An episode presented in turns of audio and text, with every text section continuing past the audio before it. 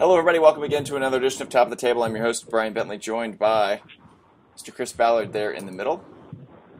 Nice angle this week. There you go, Chris. Hank Alexander coming to us from Boston on the right. Joining us on the left, behind the mysterious icon, is ELAC. Coming to us Hey, lad. East LA, California. The, the man known as Orale, Let Him Have It.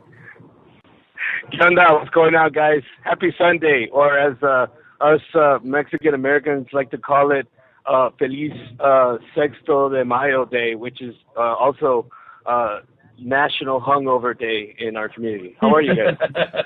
Is that what it is? Every day is National Hungover Day at my house.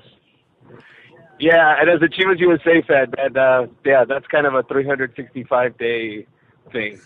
Well, John uh, Elac, excuse me, I did, gave away your, your real name, your government name. That's okay, Uh. Elac is the is the host of a podcast called What the Flock, which is the greatest name for a Chivas USA podcast you can find. Uh, you can follow you can follow them at, at What the Flock on Twitter. Uh, the website is whattheflock.buzzsprout.com. And I'm going to throw those up here for you. You can follow John on Twitter at East LA Chiva, uh, or Elac, super nice guy. Um, the three of us know Elac from uh, Around the League, our old show that we were all part of in some form or fashion. Uh, Elac was kind enough to send me this week a uh, black uh, Black Army 1850 uh, shirt. Here's the back of it. And if, if that doesn't scream biker gang to you, I don't know what does. Uh, and then also, and I mean that as a compliment. And a very Thank and you. a very cool uh, uh, Black Army 1850 scarf. Is this a roughneck scarf, Eli? Uh, actually, it is not, man. That's made from uh, uh, this. Uh, that's made in Poland, believe it or not. Even uh, even in Poland, uh, Elac has friends. No. Uh, yeah. So believe it or not, man, that was made in uh, in a Ultra's uh, factory. I can't say the name, man, because I I can barely speak English, much less uh, Polish. But uh, I have a friend who's in uh, Section Eight named uh, Marcin. Uh, shout out to my friend Marcin. And uh, yeah, he hooked us up. He uh, he's a rep, takes takes care of our scars for us. He's a really nice guy, and uh, yeah, he made it out to the game uh, last Friday. And I saw you posted some pictures of that uh, on your website. Um, I, Yeah. If you have time, and it's not a long podcast, I think the first episode was 35 minutes, and the second episode was maybe 50. Um, give these guys a listen. They're they're great. And I, and Eli, tell us about the show. I don't want to I, I don't want to regurgitate all your information and uh, and use up your time just listening to me talk. Tell us about what the flock. Yeah, man. So about uh, maybe about a almost about a year ago, and I was uh, making good friends with uh, a lot of people that uh, that are just around the MLS, you know, podcast world. Um, you guys especially, and uh, you know, they were just all encouraging me, like, you should have a podcast, like, you should do this. And I was like, mm, you know, I think people are tired of me already. And they're like, no, no, no, you should do it. And about a month ago, a buddy of mine who, uh, uh, about uh, five years ago, we tried to start a, uh, uh, a Chivas USA only supporters group. And, uh, you know, from that, we, we started a couple other ones, and now we're at uh, Black Army 1850.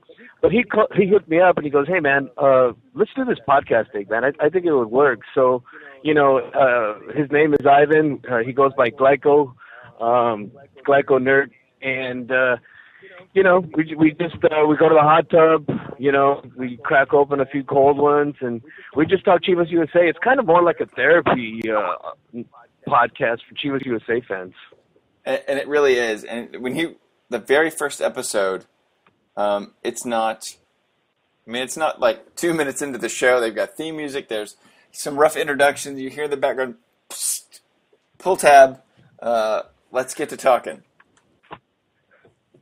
Nice. Yeah, we just want to have fun, and to be quite honest, you know, it hurts only when we laugh, and we laugh a lot.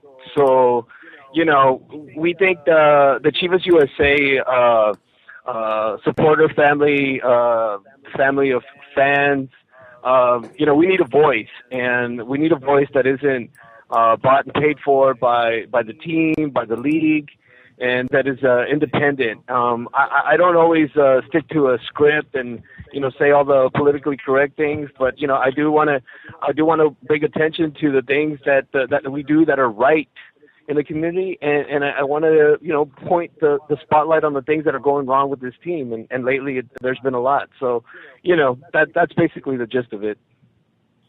Well, that's cool, man. You know, we we we're we're all kind of doing the same thing with that that regards. It's uh it's definitely podcast therapy. It's, that's why we come on the show every week to kind of vent and gripe and say the things that we want to say. It's good stuff. I just subscribed to your podcast, by the way. Does that make me? Yeah, man. It, it, yeah, we're uh, we're on. Uh, shoot, I don't know where we're on. Just find us on iTunes. Yeah, they're, um, they're, they're yeah, yeah, they're they're in iTunes, and whenever we post the show up, I'll make sure that everybody links to it so they can find it. It's uh, at uh, whattheflock.buzzsprout.com. That's it. And you can uh, and you can subscribe through there on iTunes as well. Um, Elac, tell us tell us more about the Black Army 1850s. Yeah, you know, uh, towards the end of the 2010 season, I I just felt like, you know, we had uh, we had a, a, a bit of some success, uh, some moderate success. We made some marginal gains in attendance and and and uh, in quality of play when we had uh, Preki as our coach, and you know things you know you know work didn't work out, and and we we we hired another guy to take over, Martin Vasquez, and um, at that time, uh, myself and about 15 other guys, we we were uh, we were members of a of another supporters group called uh, Union Ultras, uh, and I was a I was a founding member of that group, uh, along with uh, 15 other guys who. Uh, is that me or is that Elac? That's Eli. Eli. Eli's coming to us from his cell phone. Oh, all right. I'm coming from So, uh, say, say only. And there he goes.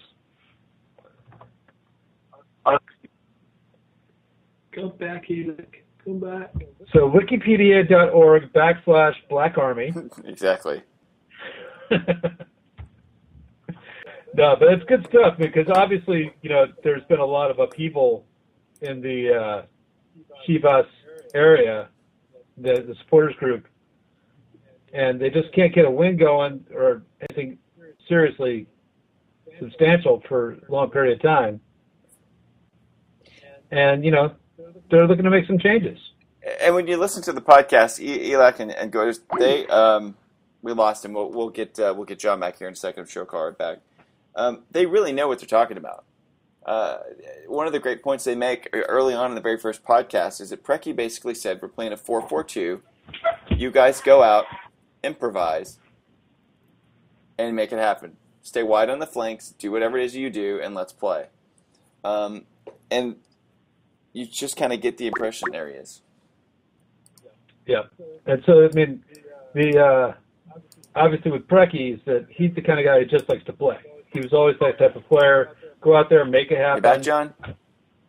Yeah, I'm back. Yeah, I'm back. Good, because I was running out of things to talk about. we, we were just talking about how one of the points that you made, you know, you guys really know what you're talking about. One of the points that you made was um, when Preki was here, Preki said, look, we're playing 4 4 2, use the flanks, do whatever you want to do. Yeah, um, at that time we had uh, Sasha and uh, Sacha Kljestan, who you know just uh, won his first title uh, at Anderlecht today, so I'm really happy about that.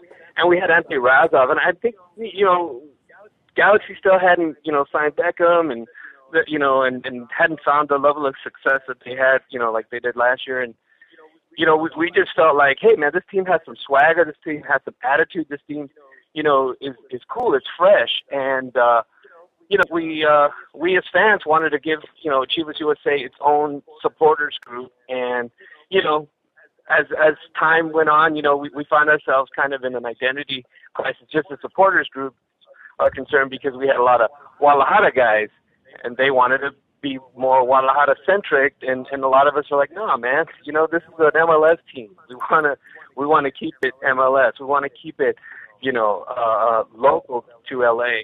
So that said, we started the Black Army in 2010 at the end of the season. Uh, we picked black just because it's kind of a universal color for you know all things that are cool, and uh, you know we came up with a, a cool logo by our our, uh, our president Angel Mendoza.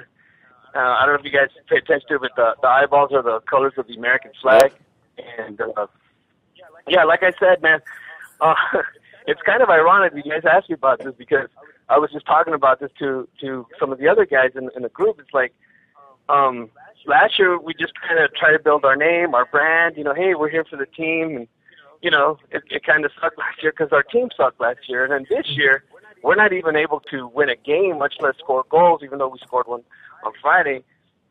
And yet we have fans that are just coming in off the parking lot, just like, hey, man, we want to hang out with those guys.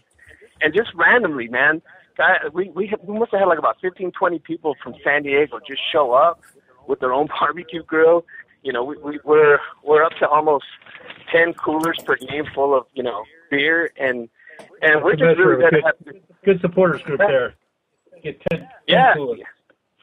yeah, and we're just really having a good time, and our team's losing, so we're doing the best to you know to give that uh, to give that team to give that stadium some atmosphere, some vibe, and and despite the losses, we're still growing. You know, so that's that's the whole point, man. Just to have fun and you know represent Chivas USA as best we can. And you can follow them at Black Army 1850 on Twitter.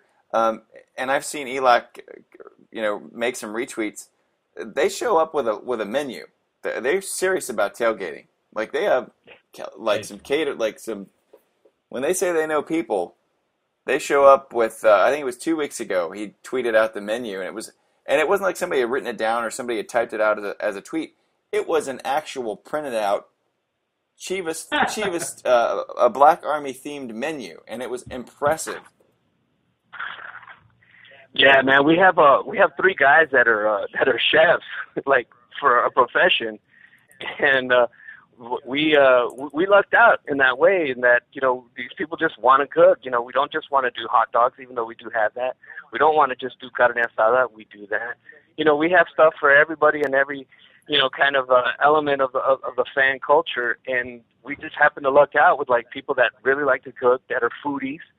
And um man it, it it's it's a blessing. We had uh corned beef and cabbage tacos uh, for the, our St. Patrick's game, and uh, even though, yeah, man, you know, so that, that's what we're talking about, man. We, we're just, you know, we're all over the map in terms of our of, of our culture and, and and and where we're at, you know, as uh, as uh, people. You know, we have uh, we have a lot of women, we have a lot of families, uh, we have a lot of um, gay, lesbian, bi, trans. You know, I mean, we we we invite everybody, and we don't care. Just love love the goats. You know, that's all we have. Love the goats. Help us, help us, help us love the goats. Reminds me of a joke about two Scottish brothers. But anyway. uh, Hey, You guys should totally make a slip and slide down that end of Home Depot Centre. Where all that tarpaulin is. Just make a slip and slide and bring the kids, it'd be great. nice. So so what about the um so what about the the rumors or talks or groundswell of uh, of you guys getting your own stadium? yeah, um, I can I can confirm and verify, you know, from my sources that that that's in the works. Like, it's not just talk. But I mean, I don't know if you guys know anything about LA politics and land and you know this crazy economy. But the the plan is this: is to move out. Um, I went to a season ticket holder uh, party get together on a uh, at the Home Depot Center, and I spoke with the the the, man, the general managing partner or the or the primary owner Antonio Cué, and he just told me, "Hey man, this is our farewell tour, our farewell season of uh, playing at the Home Depot Center." And we were like, "Wow, that's great." We just, you know gave this guy a round of applause. Like, yes, he gets it. And his hope is that you know you know we find a place in Los Angeles or in Los Angeles County. Um, we definitely feel that uh, the team understands that you know whatever whatever they said and whatever they did or didn't do, um, previous to this season with regards to this issue wasn't going to work out. You know, um, we're never going to be able to sustain at the rate that we're at. I feel as a as a commodity, as a product, you know, as a brand in the MLS. If we just keep paying rent to the Galaxy and you know keep borrowing, you know, somebody else's brand. So I I asked him point blank. I go, you know, what's the what's the likelihood of even adding Los Angeles to our team name? And he said that's going to happen too. And he goes on another day. He goes, we're we're we're we're talking about putting the uh, the seal of Los Angeles on the back of our jerseys next season when this all happens. So you know that Chivas Las Vegas is right out then. What's that? Chivas Las Vegas is out. Yeah, Chivas Las Vegas, uh, Chivas uh, San Diego, and Miami. Yeah, yeah, Miami, um, St. Louis. You know, uh, sorry, you know, but I Oh, think yeah, the league has a great. lot to do that. I mean, because obviously, you know, you guys were founded in LA, even though there's the ties to the Mexican club on, you know, on paper. Uh, but ob- from all I've heard is that it's all about, you know, the locals, you know, and that's what they, that's how they want to rebrand the team, and that's the direction they want to go in. They want to get the local talent playing there. Uh, I think it's great if you guys stay in Los Angeles. Yeah, I mean, I, I know we're not, you know, killing it on the uh, on, on the uh, attendance uh, and on the you know box office records. You know, we're not selling out our games, and yet these these fans are just giving it all they got to help this team win, to help this team be relevant, to help this team be something viable for for the LA, you know, sports community. And, and we love winners here in LA. I mean, it, there's a lot of stuff going on right now with the with the other sports that you know for us to compete with that we we need to pre, uh, create a better product and as supporters you know we're just going to give it all that we can to to make that happen for this team I tell the guys I'm like man the more this team loses the more I, I love it you know and I and I, I wish it, I wish it wasn't so dysfunctional and complicated Shiver it's okay, friend. Yeah. Well, that's one. Of, Fellowship of the Miserable, right? and that's one of the things I want to I want to ask you about is is you lose Justin Braun, who is Isn't he your all-time leading goal scorer? I I don't know if he's wasting away on the Montreal bench. I know he didn't play when they were here in uh, in Dallas, um, but I thought he was a good young talent. I, I understand what they were trying to do when they made the trade, but one of the things you guys talk about on the podcast on the first edition is that your problems are all in the final third of the field. There's there's too many touches, there's too many passes, and that seems to be where your defense is playing okay, but you have no offense whatsoever. Yeah, yeah, definitely, man. I was telling one of the guys, like, it's, you know, watching this team play, it's like, you know, making a trip to Disneyland and then you can't get tickets. You know, you just made it all the way to the to the front and then you just can't get in. And it's just like, why can't we do that? I mean, we we Sounds got like better ball movement with every game, and, and we can't do anything with it. Yeah, you know, the good news is that if you were on the East Coast, you'd be mid-table. Yeah, yeah, that's true too. Because it, sounds just like New England uh, and and their issues. You know, actually same same uh, almost the same record. Um, three wins, nine points, and that's about it. And uh, we're we're the same way, you know. So and we love to we love to hate on our team uh, in a little bit different way. You know, we we actually like to get mad at our team and, and yell and bicker and whine. And I don't know what we would do if they ever really got good. But uh, it's a little bit different from you guys, where you guys are just kind of enjoying the ride. What? Yeah, you know, I, I I don't know how you guys feel, but for us, you know, we feel like, you know, it's an honor, it's a privilege to have, you know, one of 19, you know, MLS franchises in this country, you know, in first division American professional soccer, you know, and we uh we, we live and breathe inside this bubble that that's just surrounded by all things, you know, LA Galaxy. And for us to make an imprint, you know, we need to make some real hardcore, serious decisions. And even though we don't dictate dictate the terms of those decisions that are going to be made, we're just going to have a good time in the parking lot or the tailgate and at the stands and you know, and everywhere else where we can make noise. You know, we we got a we got a lot of things in plan for for our supporters group, and and we tell the players when they come at the end of the game, it's like, hey, we're going to give it all we can get, all we can give, our heart and soul for 90 minutes. We just expect the same from everybody, from all 11 guys that are on that pitch. And when you look at the stats, this is a team that through nine weeks of, uh, of soccer has five goals, five five individual player, five players each with one individual goal. Uh, Juan Pablo Angel with 15 shots, Nick LaBrocca with 15 shots. Uh, five, only five of those shots on goal for each player. Um, Ryan Ryan Smith with two assists, Miller Bolanos with one assist, nobody else. Uh, Oswaldo Minda has five yellow cards, equaling the total number of goals they have through five games. But Dan Kennedy has 33 saves. This guy's a machine. It's uh, Five goals. Wondolowski has twice that many yeah. on his own. Wow. So so what? I mean, do you think the team needs to go out and I mean make a move? I mean, obviously they do Elac, but who do they go and get, or what do they do? You know, everybody was kind of excited uh, there when Ryan Smith came back from his um, hiatus or sabbatical or disappearance from Sporting KC, um, and he provided you know some spark off the bench. But what do you do? Where who who do you put up top? Yeah, well, I mean, if you've heard our podcast, uh, what the flock, that's uh, that's exactly our point. It's like, hey, we can get this player, we can get that player, but in reality, you know, are we really playing the the right formation? I mean, we have all these attacking players. We got all these cool South American players with killer YouTube video highlights. And, you know, it's like we're playing, you know, West Brom versus Stoke. You know, it's like, Right. hey man, open it up, get out there, you know. And I I I, I hate to say this because I'm I'm still hoping you could you know think outside the box a little bit, but I put this on Robin Fraser. You know, there's no reason why why we should have this poor record if we've been in every game except for that Colorado game all season. You know, Kansas City came to LA and they I mean, we beat those guys around, but they scored one goal. Vancouver came here.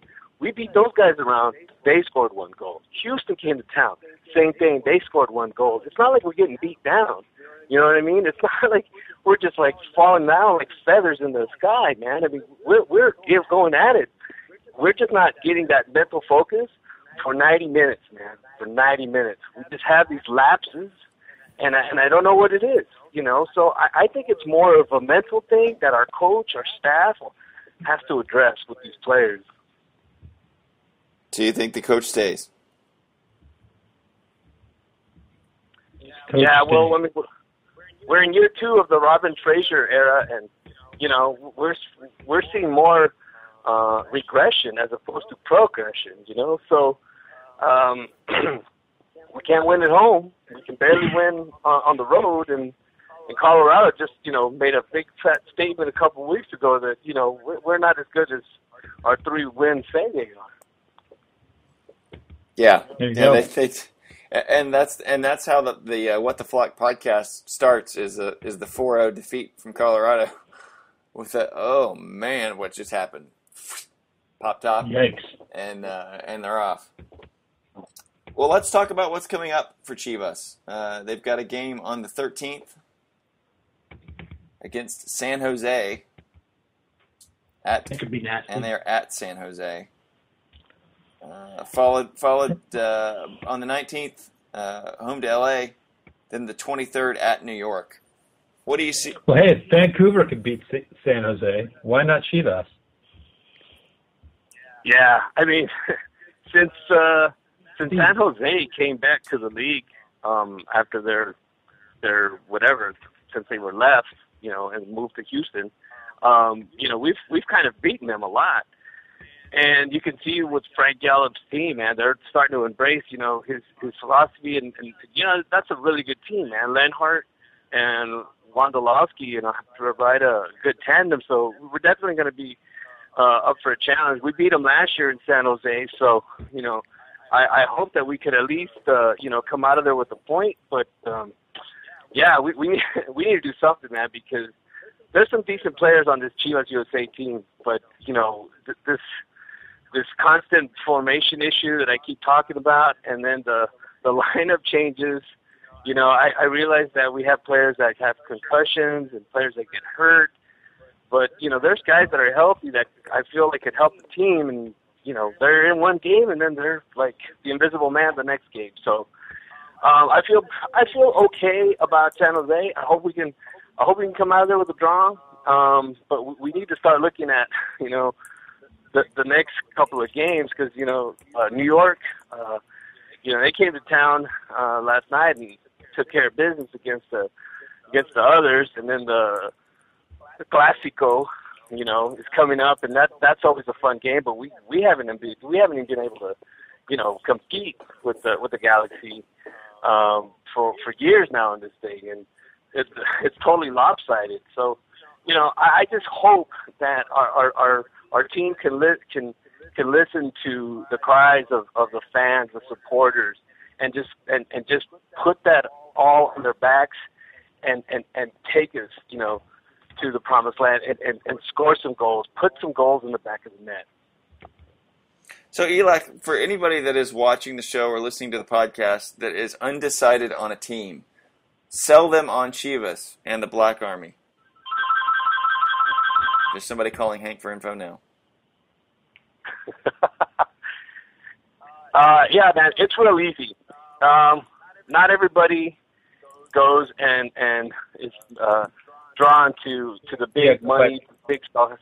Keep, and it- it- and I think Chivas USA is a Chivas USA is a team. It's a it's a product. It's a brand with its flaws and and and yet with its personality, with with its identity, with with fans and supporters that embrace Los Angeles, Southern California, that embrace the idea that the little guy can, that the, these um, MLS teams that you know that are piling it on with these great looking stadiums and these awesome fans and you know supersized attendances.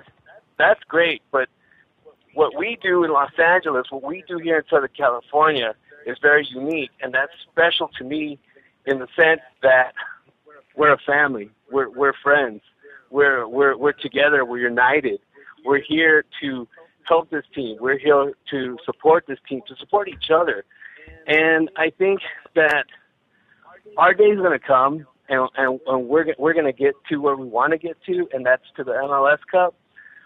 But it's going to take a while, and we're still on that journey. So I hope that journey ends soon, and we can turn the corner.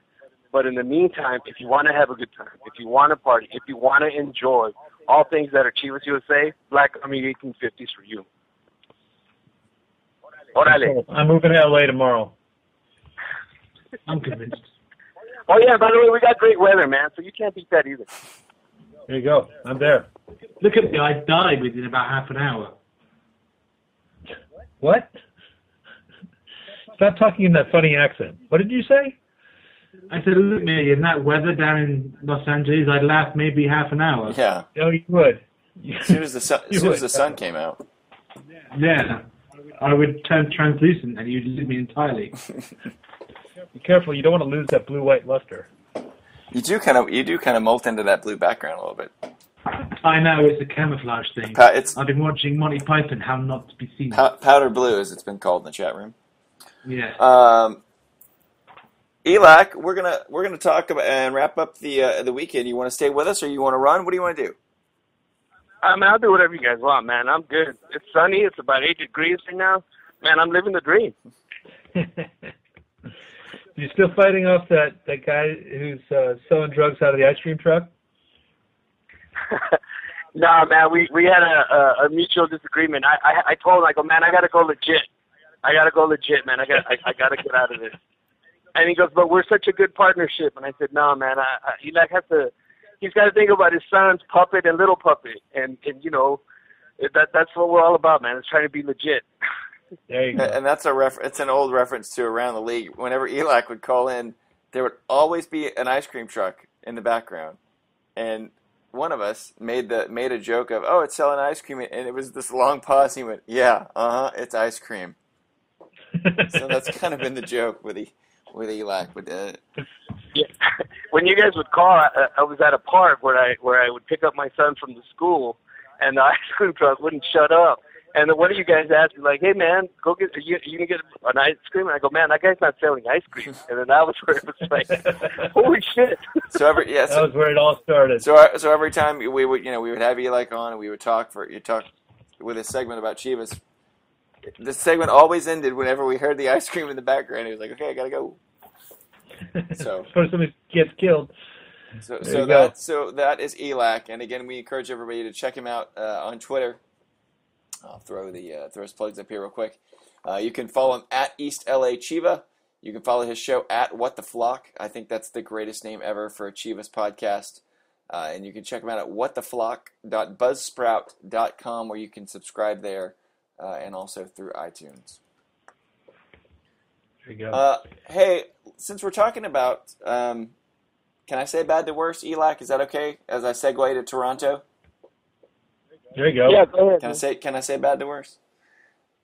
Um, Toronto suffers a two nothing loss at BMO to remain winless, um, but the glaring stat is they have the third highest payroll in the league. How does that happen? Yeah, it's like eight and a half million dollars, isn't it? Yes. It's incredible. You've got to think Winter's out of a job soon. You would think. I mean, I was actually chatting with somebody about this today. It's just they they've really gotten so low, and yet with the payroll that they have and their three DPS, how much flexibility do they have in their roster to make changes at this stage? There's there's really no other place that they can make a change except at the coaching position, right? I mean, that's it. So what do you do? You, you Yeah, bring they- in I mean, Steve Nicol? I don't see that as the option, to be honest. You go zero and nine. You go 0 and 9. Well, the thing is that you know you're holding Fraser, not Fraser, Aaron Vinter accountable, and that's fine. But at some point, you have to look at the front office management because these are the people who've approved the deal for Frings and for Joao Plata. I think they paid 500 grand up front as a transfer fee for. Right. which is why he was so far down the list, down the draft list. I mean, okay, Vinter hasn't helped himself by saying we're going to play this 4-4-3 Dutch style without having any of the players to really do it. Um, but at some point, the front office have to look at themselves and say, you know what, we're just as culpable for this disaster that we've created than, than the coach or the players are. Um, I think if you're trying to play a flowing total football game with Ted Dunfield in the midfield, you have a problem straight away. Well, and now it's getting to the point where even the players are, are coming out and speaking against it. Ryan Johnson with a, post game tirade just saying how unbearable losing is. Um, you've got to think at some point Vinter is going to be gone. And we talked about this, uh, it was last week or two weeks ago. Uh, uh, it was last week with Sean Reed. Uh, the ego of bringing, trying to, to bring in and, and kind of shoehorn or force uh, this European style on a North American team you know, like Hank just said, without the players to do it. Yeah. It's Yeah, I mean it, it's it's it's got to be demoralising for any professional footballer to to kind of shut up every week and lose, just as much as it is for the fans who I don't know if their attendances have taken the big hit, but at some point that they're going to stop showing up to BMO Field and they're going to stay at home and watch the hockey, I would guess, whatever there is to do in Canada. I don't know, hockey, curling, I don't know, William Shatner CDs. Um, so they have to do something, but like Hank said, they can't do too much with the personnel because of the salary cap and with the issues they have there. So the only the only move that they can really make is a coaching change and hope that whoever brings in, whoever they bring in, can do something with those players that have been so ineffective so far. you know what's going to happen is because of you know Paul Mariner's up there. He's the technical director, and um, they're gonna they're gonna fire Winter and they're gonna bring in Steve Nicol and they're gonna be just as bad. And then Steve Nicol will get a year, year and a half to turn it around, and they won't be able to. And the reason why is because as much as I respect Paul Mariner as a player, the guy has proven nothing as a coach. He's proven nothing as a technical director. He went to um, he was an assistant coach in MLS with a team that was pretty good that got worse. Right? It didn't get better underneath underneath Paul Mariner. And then he went off to England and was coached at uh, Plymouth Argyle. Uh, and he actually became the manager of Plymouth Argyle and then got demoted to coach and then left there. So I don't see how Paul Mariner is necessarily the answer. So, but unless they scrap the entire plan and start over again, again, it's um, it's going to be the Mariner Nicol show before the end of the season. I guarantee. And, and this is a team that in its first year was, I mean, played really well and had great attendance, was putting a great product on the field, and then some very questionable player moves put them into decline, much like the Union. You know, last year, great year, questionable moves this year. This now year, not so much. Yeah. Yeah. But that's a great goal celebration song. You gotta say second year in a row. It's as good as it was the first year. But you but you look at uh, here's Toronto's next three. Uh, they've got Montreal on the 9th, uh, DC on the 19th, Philadelphia on the 26th. And Montreal just beat um, Kansas City. Yeah. And uh, Which, so, who predicted that? Nobody. nah, uh-uh. didn't see that coming. Especially at Kansas City. Yeah. Uh, Actually, I ma- I made that prediction, but I, I I made it in Spanish, and nobody paid attention to me. Uh, yeah. Okay, Zach, we believe you. So uh, yeah, so I That's gotta say that's got that's got to be uh, losses 10, 11, and 12. Yeah, yeah. It does, it's not going to get any easier for them, and and you know they the only thing they maybe can take some solace in is that they didn't lose the other night in the uh, Canadian Championship. Which means now they get to lose. They had a in zero Montreal. zero draw. It was at home, right? I think so. Yeah, so they're still probably going to go out and return leg this Wednesday. And that's how they got You the Champions League spot last year. Hey guys, I'm wondering if we can go into the uh, top of the table time machine and and look at um, their their success uh, during their uh, CONCACAF Champions League run. Um, what what what was it about um, that run that made them so successful, and and why hasn't that translated uh, to the MLS? I mean, are these guys tired because of the extra games, or or has has uh, um, the inability of uh, Winter to kind of just change the way he coaches in the league versus the, the that uh, tournament is what's keeping this team back. Because uh, as a Chivas fan, we got three wins, and one of them was against Toronto. And I'm telling you, man, in that second half, they just bombed on us, and I mean, they that four three three was clicking on all cylinders. But you know, we, we have uh, Dan Kennedy stopping all these crazy all these crazy shots, and and Koevermans who couldn't you know shoot you know from like two feet in front of the box. So, what do you guys think about that, man? I mean, is, is there something that we're not seeing because they they played pretty good during the the, the Concacaf uh, Champions League. Know, it's. I think it's about a lot of their. A lot of that's got to be confidence. Uh, they they lost uh, Frings for a while, and they kind of got demoralized. Um, and maybe it's a cyclical thing. They're they will bounce back at some point. Will it be too little, too late? Is the question. I think that you know eventually they'll start to win here and there, um, because they're not going to be out that of the bad. playoffs by then, aren't they? They will be out of the playoffs. Yeah.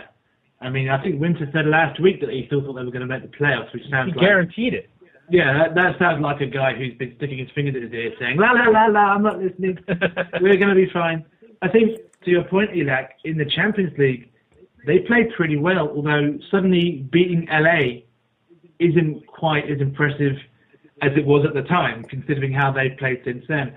I think with the formation they play, they're going to have spells in games where they do do pretty well. Actually, I thought in the game against Santos, the semi-final, when they were playing away, I thought they were great for about 20 minutes towards the end of the first half and got the equaliser. And it was only after the break when they lost the guy and conceded the penalty that it really went downhill. But up Yeah. until that stage, I thought they were in with a chance of pulling a really big surprise. Um, and I have not seen all of their games this year in MLS. I think I've seen three or four of them. And they've had you know, spells of 15, 20, 25 minutes in all the games where you think, oh, this is where you need to get a goal. And they haven't got it. And as soon as they concede, you think, oh, God, here we go. The, the, the best one was at RSL last week where they were 2-2 and they conceded with like five minutes to go. And to see five of the guys collapse, you kind of realize then that this is a team who has a fragile confidence and they're going to struggle as soon as they go behind. I think when you see players of, of Frings' quality and his experience collapsing to the floor, beating the ground, that isn't a good sign for anybody. Yeah. Right. And that's that's what it comes down to is that it's that confidence level that they just don't have, and um, they they need some way to get it back. Maybe it's they get rid of one of their players and they pick up somebody else that could be that spark that kind of can be a catalyst, if you will, and kind of bring that team back together. Um, you know, maybe it's somebody on the bench. I don't know who it is, but, But th- they need something. That the irony of all of this is the team lacks the confidence that the head coach obviously has. But the head coach, I don't think the the head head coach coach has the confidence try- in himself. I don't Well, think he's not a very good coach then because he should be transmitting that confidence to the players. I think it's all. I think he's just blowing it out to the media. To be honest, I don't think. I don't necessarily believe. I don't know him, a. But um, if the team doesn't feel that way, it's, the evidence is all pointing against him. That he's just blowing smoke right now. I don't know. I uh, to me, I think it's it's all just for the press. Well, It looks bad for them as well now because you know for a while they were the only Canadian team, and then last year, Mon- you know, last year Vancouver came in but did nothing. This year you've got Vancouver and Montreal, both Canadian teams. And I think Montreal are doing better than most people expected them to do, and Vancouver look like they can probably make a, a run at the playoffs. So suddenly, from being the only team in Canada where it's like, well, if you like Canadian football, then we're about it in MLS, to suddenly going to three teams, two of which are doing better than you that's going to really put the pressure on the organisation to to improve. And I don't quite know how they can dig out of the hole they find themselves in because, as we've already covered, that the players aren't doing the trick. They don't have any salary cap negotiation, you know, space, if you will. So I think they're, and this is a horrible technical term, screwed. yeah. Yep, that's about it. Hey man, do you guys know if if MLS allows teams to trade coaches? uh, Uh, here, look, I know, man, it was a joke, but seriously, man, look at I'm gonna compare and contrast, right? Venter with Fraser. All right, with Fraser, he's a defensive icon with with uh, LA Galaxy, and he's a defensive-minded coach. And at the same time, you know, our ownership and our general manager have really like poured it on with like getting these attack-minded South Americans, and we have a we have problems scoring. You know, that's that's our big issue. You know, we have other issues as well, but that's our big issue. And then you look at Venter, who's got like this attack-minded mindset. You know, Dutch four three three. You know, and he's got this team that was built, you know, to play something else like four four two or four five one. And I'm just saying, man. I mean, would they allow that? I mean, wouldn't that be cool if they did? Venter to Chivas USA and Fraser to Toronto? Because I mean, that would help both. Well, Toronto, hey, Toronto's only Um, Toronto's only got one more goal on the season than Chivas does. there you Hey go. man, tomato tomato. Don't bring me down, man. No, I was just going to say that the, the players that Chivas got probably suits that system more than the players that Toronto have, because with the three up front, they plan to play with a with a big pivot, which has been Koevermans, but of course he's been injured. That's the kind of role that Angel can play because he's not the most mobile chap around anymore, is he? So I mean, I you know, it kind of, I think it's speculative at best, Elac, but it's not something that would be a total disaster, and any move for Toronto is going to improve them. I think if you put me in central defence, I'd probably make the team better. Okay, maybe not. Well, you look at you look at the goals. Uh, let's just look at the bottom three for each conference. Um, the Timbers with with uh, nine goals for, 13 against. Chivas with five goals for, 11 against. Galaxy, 11 goals for, 14 against. That's 10 points for the Galaxy, 9 points for Chivas, 8 points for the Timbers. That's your 7, 8, and 9. Now I'm not gonna I'm not gonna dodge here because FC Dallas is right above that with 12 points, 10 goals for, 12 goals against. Then you look over in the East, Toronto, 6 goals for, 18 against for a minus 12. Philly with uh, 5 4 9 against. Columbus with a 6 4 10 against, so for a minus 4 there. And they're sitting on 8 7 and 0 points. I do not know. Uh, I mean, you look, Chicago's in fourth place in the East with 11 points. Is there a chance Toronto makes a run and picks up, maybe picks up three or four points on somebody? I, I don't think they have any chance of making the playoffs. yeah, they're going to get some wins at some point. It's just, you know, you find yourself so far behind in the playoffs at this stage already.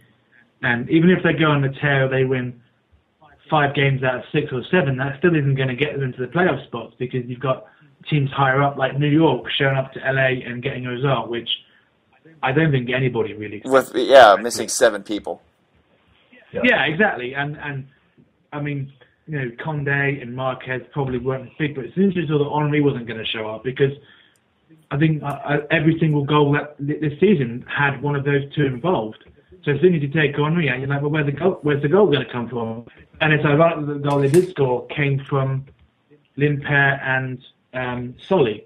So that's the first goal they scored all year that didn't have one of Cooper or Henry involved, which I think tells you the story of how, how important Henry's been to them. Although LA have been poor for the majority of the oh my God, season. Yes. And, but how many shots did they just drill right at Ryan Meara, who had an amazing game, by the way, Yes. for his second shot, second shutout of his career. Um, that kid was on fire against LA, and LA just kept attacking, attacking, attacking. And but the real shocker there for me was the the defense for um, New York. That you know they got Solli back, whatever. It's it's looking better than it had. Um, um, you know, I, I put that I put that all on Dax on Dax McCarty. better than it's on paper. McCarty has been great. I know you're kind of biased with this one, Brian. No, I'm But he's- I'm just saying that he's been really I'm good. being strictly neutral on that. I thought Dax McCarty played really really well yesterday. Yeah, he did. He played well the last few games, actually. I think with Meara saving everything that's thrown at him, even though most of what's thrown at him is thrown straight at him. Um, I think the thing for Meara, which has impressed me more than most goalkeepers, is that he must have come out half a dozen times and caught a long cross from Beckham or from a corner or wherever it happened to have been from. Whereas most goalkeepers just punch it out. And I mean, I when I played football, I played in goal a lot, and I always used to try and catch the ball because as soon as you punch it, you give the ball back to the opposition. Right. And I thought we did yesterday with catching the ball was excellent. Um, I thought LA's attack was pretty pretty toothless. I mean, they seem to they seem to revert to the type of, of if it doesn't going well through through their midfield or, or Donovan, they'll just give it to Beckham to try and hang a few of those famous passes in. But Right. it's not it doesn't work because most of the league have worked out that's what's going to happen. So you're unlikely to stop the ball getting in, but if you're attentive with man marking in the box, he's not going to get a lot of joy out of it. And LA only picking up one point out of a possible nine this week. Um, if if Mark was here, I, I think he would um, a be bleeped a lot. Uh, secondly, I think he, he would he would uh, and he said he even tweeted it. He was like, "So when is this team going to start to care? Start playing with a little more heart and a little more passion?" Um, and it was one of the things that ESPN even mentioned at at uh, at their halftime yesterday was like, um, "Why is there no sense of urgency?" Because Yeah. Good Yeah, point. I think in last year especially they were going to games and they were they would grind teams down. There was always the the sense that, that of an inevitability that they would get a goal eventually, and that has started to ebb away because that hasn't happened. You know, at the beginning of the season when they're playing Toronto, they went behind. You guys thought that's all right, they're going to get the goal, and then they didn't, and then suddenly that feeling of of almost a sense of it's certainly going to happen with LA. That's gone away, and teams don't seem to have the fear for them that they used to have. right, Yeah, man. I feel like uh I mean, I'm I'm nobody to really like even talk about this team because I I I can't stand them and I could care less and it makes me happy when they lose, but um there is something to be said that perhaps the galaxy's been figured out, you know, and and like you said, Chris, I these teams aren't afraid like, "Oh my gosh, David Beckham's got a new haircut. Oh, I'm afraid." Oh, you know, they're like, "Yeah, you gonna beat me? We'll do it then." And I think Galaxy players are looking at each other like, okay, well, who's gonna who's gonna lead the charge? And they're all just kind of looking at each other. And in the meantime, you got you got players like Lindpere just like I don't care who's in charge. I'm I'm gonna score on you. And, and you know, like you said, Meara played an awesome game, man. You know, and I think I think there is that possibility. You know, there's like some tournament hangover from from Champions League, and I think uh, you know they, they they had a great season. They were undefeated at home, man. I mean, that is amazing. And so what? That was 2011, and I, I think that um, you know I, I, Donovan may not be 100 percent, but uh, there might be like some chemistry issues too that that aren't getting resolved. And they have a, a pretty weak squad as well. I mean, you know, you mentioned the three DPs. You got Beckham, Keane, and Donovan, and they have a couple of good players like Magee and Juninho around them. But when things aren't going wrong, and you have to bring on Adam Cristman or Chad Barrett, there you go. You are not having a good season. The team is not deep.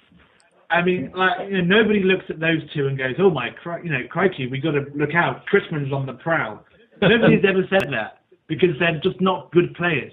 And I think they're nothing more than filler for the roster. That they, you know, they have a, a huge budget, and at some point they have to look further down the roster and say, "Well, we can't afford to pay good money for these guys who we're hoping not to have to use. Let's get in any old crap." Oh, Adam Cristman's available. We'll get him, and it's it's certainly bitten them in the backside several times this year because once those three main players don't strike for you, you have no plan B. And with losing Gonzalez and not having replaced him adequately, you're always going to get the feeling that they will concede a goal this year, which is not something that happened last year. Their defense last year was immense. This year it's been pretty terrible. In fact, until yesterday, I would have said it was almost as bad as New York, but New York had a good game yesterday. Right. Well, and they're also without Omar Gonzalez and uh, Josh Saunders uh, into uh, league treatment program, which is all. Yeah, I don't want to that was, speculate. That's pretty good. Speculate any further, but that's kind of a. Um, I mean, that's a that's an awful big blow. And Bill Gaudette does not, you know, look entirely sharp right now. Um, so you got to wonder about that. Even though he is very, I, I do rate him highly as a goalkeeper. He, he did great uh, with with the Islanders, Puerto Rico Islanders.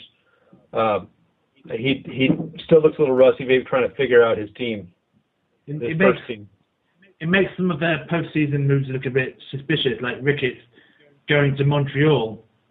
Um, and he played really well yesterday against KC, and he's done well for Montreal generally this season. And until last year, when he got Ricketts in probably the top four or five keepers in the league, and somebody decided to let him go, I thought was was odd. I don't know what else is going on behind the scenes. I don't know if he said that he had to play for acting football well, but, well, or whatever. But Saunders had, you know, Saunders had one one good year, and then all of a sudden he get, you know, he got thrust in. I can understand maybe trying to go with a youth movement, but before that, Donovan Ricketts was not a bad goalie. No, and Donovan Ricketts is finding his form in Montreal. He had a pretty good game yesterday. Yeah, he's doing really well. Um, so, I mean, I think that says a lot about, uh, you know, Montreal's early woes, especially on the defensive side. I think Donovan Ricketts wasn't comfortable back there. He's he's finding that comfort zone now, so it makes the move a little more suspect, I think, for on the LA side, because uh, Ricketts obviously number one. You think? Uh, this whole this whole thing with Saunders, um, is this more of a? Do you think is there a possibility of performance enhancing drugs here?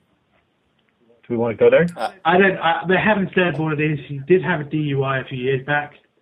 Um, so if you had to make a guess, that would be my thing. And I think it's to MLS's credit that they have their own substance abuse program. Isn't that the same one that Shalrie Joseph went on a couple yep. of years back? Yep, we I did. think it was for pot, wasn't it?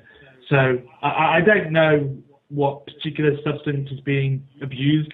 I don't think it really matters. I just, you know, I'm going to be a bit wishy-washy and say I hope he gets himself sorted out and comes back and helps his team because that's what you know the MLSPA should be there for. It should be to help players who find themselves in situations that they're not really equipped to handle on their own. Right. Great. Uh, let's talk. Uh, let's let's end with the discussion of two teams in the uh, I, am going to throw out three, but I'm going to talk about two teams in the West. San Jose at the top, 22 points. Is that a surprise to anybody? Oh yes, it is a surprise. Uh, that they were they're a team that start to score goals, but they scored a lot of goals, and they've been the best team to watch this year. They've got 21 goals for 11 against. They've got yeah. uh, they're one goal ahead of DC United with 20 goals. Uh, well, those two teams played in midweek, and it was 5 3 to San Jose, and it was one of the most entertaining games I've seen for years.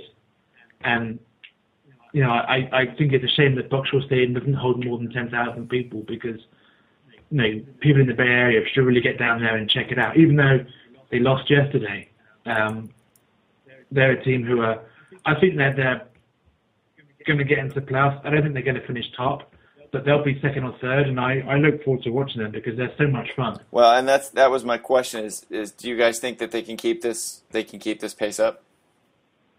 They can't keep this pace up. Sorry, Hank. It's all right. I mean, I, I'm looking at the the thing now. You got Real Salt Lake just uh, you know capitalizing on their win against uh, the Revs yesterday, and San Jose losing. They're moved into a tie there. Seattle's only three points back. At this stage, it's so it's too too soon to call a clear cut winner. And then you got Vancouver, It's only who's only uh, five points back. So I mean, Vancouver, huh? Really?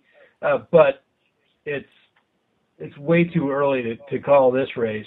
Um, I think they're going to be the top three, San Jose. Well, and, Uh, and see, I mean, Seattle's got three games in hand. That's true. That's true. And, and that was the other that was the other thing I wanted to talk about was that uh, was that well, Houston does too. Uh, they have like five games in hand Uh, on DC United. yeah yeah, they do have five in hand. That's right. I, I wanted to talk about that uh, the uh, Northwest teams. Uh, Seattle, I want to say quietly, Knights sitting at third, 19 points, 11 goals for, three goals against.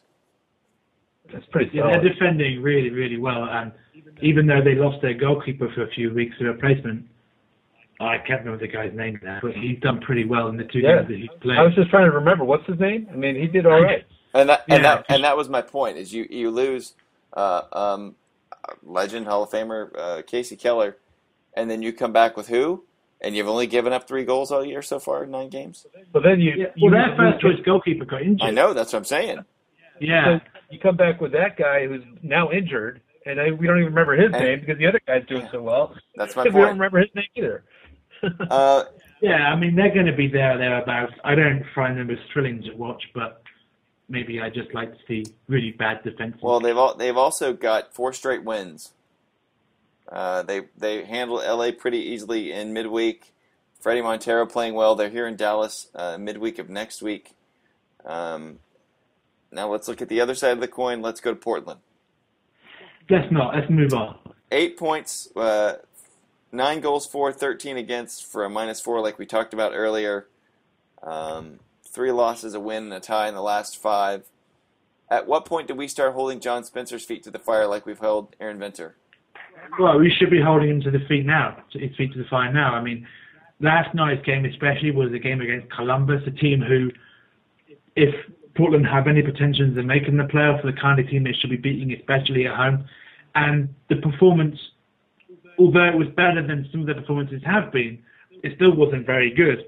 And uh, there was never a point in that game where I was watching it thinking, ah, Portland are going to score any moment now.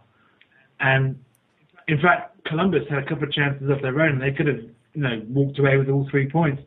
Um, I don't think some of the players that they've brought in have worked out. Kris Boyd isn't getting the service. It's starting to look a little bit like Cooper last year, where you know you have this guy in with a fairly big reputation, and they're not getting the ball to him in the places that he needs it. I mean, we've seen this year with Cooper that if you give him the ball in the right places, he's going to score for you. Um, Nagbe, Nagbe hasn't. He's played well in, in patches, but he's not turning into the, the kind of player that you think the team hopes he will turn into.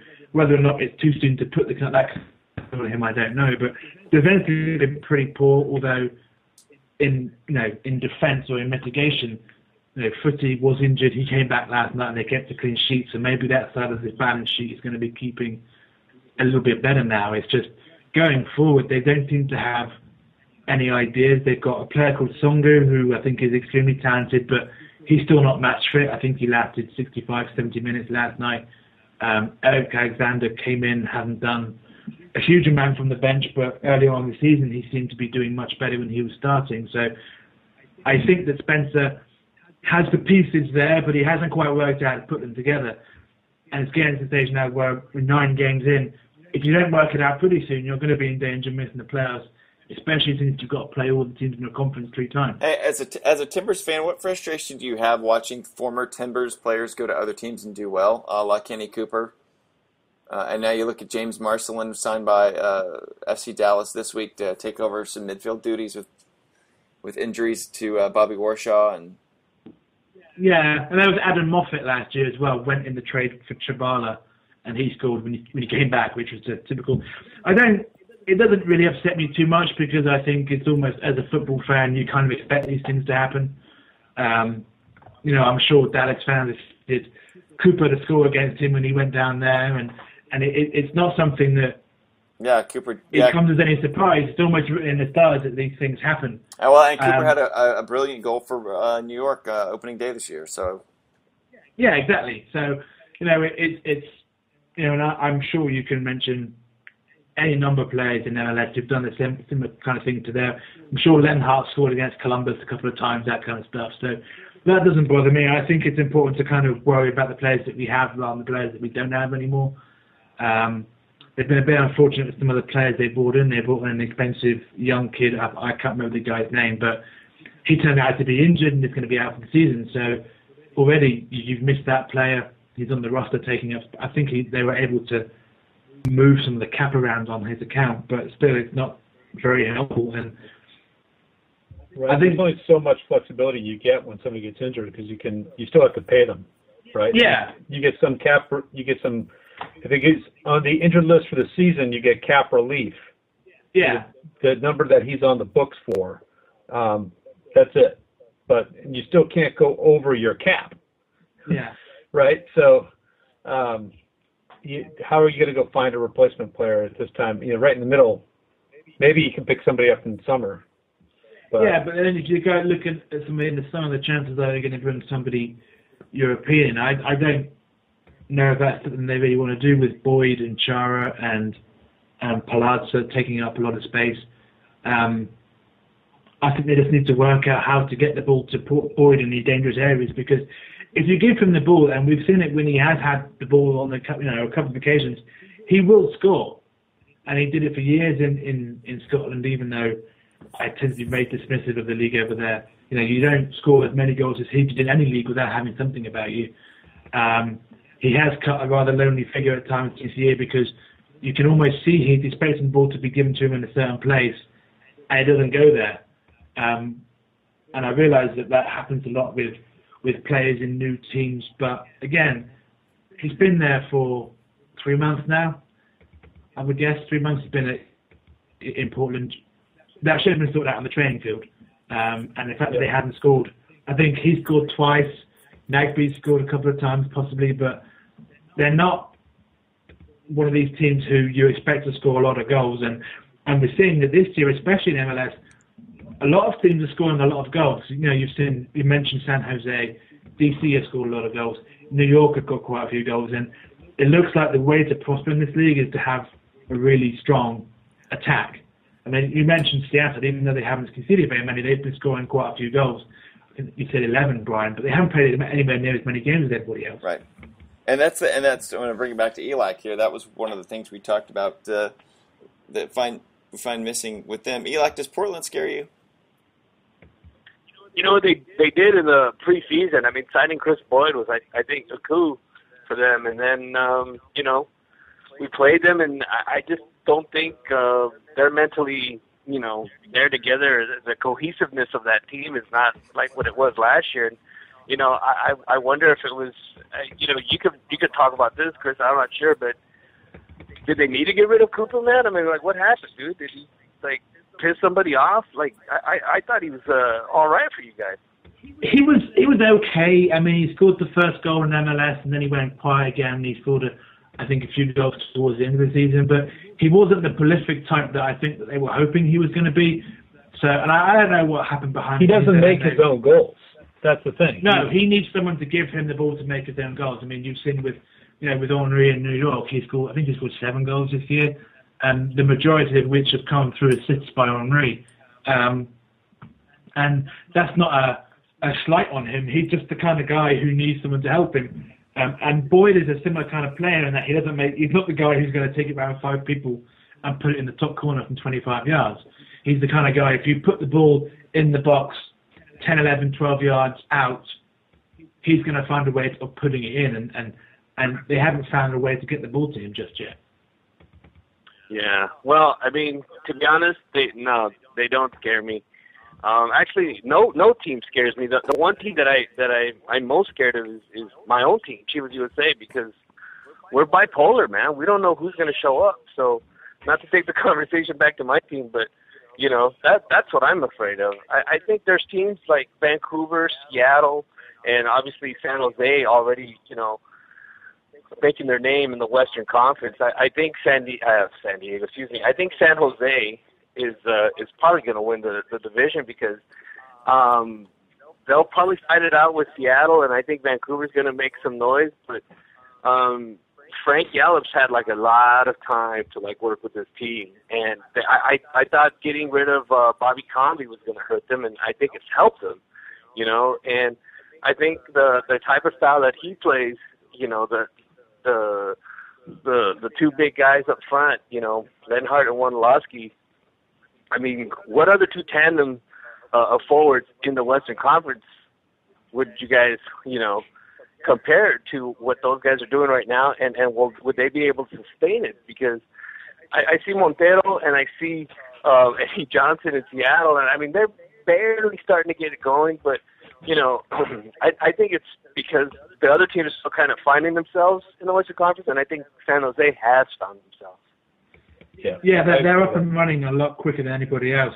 I think the only other combination in the West that could approach that would be Cummings and Casey in, in Colorado if they were able to get that together again. I think they've both been injured. I think Casey just came back over the weekend. Casey, But yeah, that's still Casey gonna take- did not did not make the trip to uh, New England so that he could be ready for tonight, right? Which is going on in like the next ten minutes. It's going right now. They're in the. Uh, Right. But, I mean, even if even if the impact is still going to take them a few weeks to get match fit and all that kind of stuff, so you're going to be looking at June before they start making any progress. And by that stage, you know, San Jose are off and gone. Um, I think um, if we just mention the Timbers one more time, they did bring in Mike Fucito from Montreal, who becomes the first guy that played for both Seattle and Portland in the MLS era. So what we were mentioning before, you just feel certain he's going to go to CenturyLink Field and get a goal there, which would be great. Uh, Um, so, you know, clearly the Timbers have realised that there's an issue scoring goals, but I don't think Mike Fucito is the kind of guy to have anybody shaking in their boots. No, he's he's he's going to be good. He's he's is he going to be the strike partner for that Kris Boyd needs? I don't think so. Uh, I actually Nick just made a pretty good point in the in the, the chat room that he expects a flurry of trades in the summer, and it's almost as though MLS has a kind of a, a two seasons within a season where they have the first few couple of months before the the European window closes, and then come June July you see all these players come in and you kind of start again. It seems like for teams like Portland and possibly not Toronto because they're already done, but especially Portland, you kind of hope that they can bring people in who are then going to give them the impetus to have them clawing into the playoffs later on. Agreed. I don't know if that's very likely, quite frankly. I'm not confident about them making the playoffs as things stand. Well, you know, this is MLS. The, the stranger things have happened, so it's uh Not many. no. many. I can think of a few. well, I can't tell you that Conor Casey is on the bench tonight uh, for um, Colorado here at FC Dallas, and uh, James Marcelin is on the bench for FC Dallas. Right. Uh, Ruben Luna making an appearance on the bench uh, for those uh, FC Dallas fans that follow the show. Find some. Sp- Are there FC Dallas fans that follow the show? I think it's just me. Are there any FC Dallas fans? Yes. Oh, okay. Um, The- the- wait, you're saying the show has fans? yeah. See that that's the there's the joke. Hank. That's the joke. Yeah. Whenever you have more, whenever you have uh, uh, more hosts than you do uh, followers and listeners, uh, You've got eight live. Right. That's okay. Yeah, not too Well, all shabby. three- Three of them are on the say- four of them are on the show right and now. we're all three watching it. Yes. Um, Yeah, well, you guys are the number one uh, rated show here in East LA, man. That's for sure. Nice. That's good. says the man without Skype. um, Scott Sealy in the starting lineup for FC Dallas tonight as well. I'm actually headed over that that way now. Here's we're going to go ahead and wrap up. I'm going to do the plugs. Hey, uh, Eli, you got anything you want to throw out there before we wrap up the show? No, man, I just wanted to say thanks to all you guys for having me on. You know, um, it's an honor and a pleasure as always. Let me talk about my team. Let me talk about uh, Black Army 1850, and uh, I'd be more than happy to come on again. Hopefully, we'll turn it around. Um, but you know, we'll see how it goes. Like you guys said, strange things have happened. It's the MLS, so thank you again. Well, hey, we love you guys. We love what you're doing. Any any week you want to come on, you got the number. You you just give us a buzz. All right, very cool. Thank you, guys. is Elac. Uh, I'm going to go ahead and do that. We'll do the plugs real quick. You can follow me on Twitter at tweeter underscore dumb. You can follow Sarah at whole bird. Uh, you, can, you can follow Mark at sc underscore beaner lights, L I T E S. Hank is at hisco5. You can, you can also check him out, at themidnightride.us. That's his podcast. Chris is at Chris J. Ballard.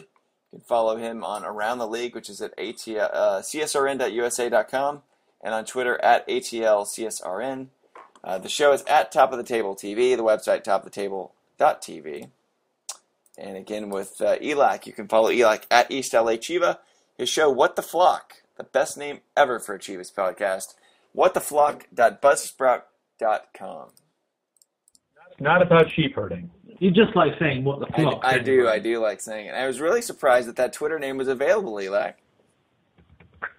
Come on, man. There's like I don't know, maybe like 20 Chivas USA like fans, and I, I'm almost certain like uh, only a few of them have a idea for podcasts. There's another cool um, podcast called Talking Goats, but um, yeah, what the flock, man. That that just hits true to what we're trying to do in our vibe, and you know.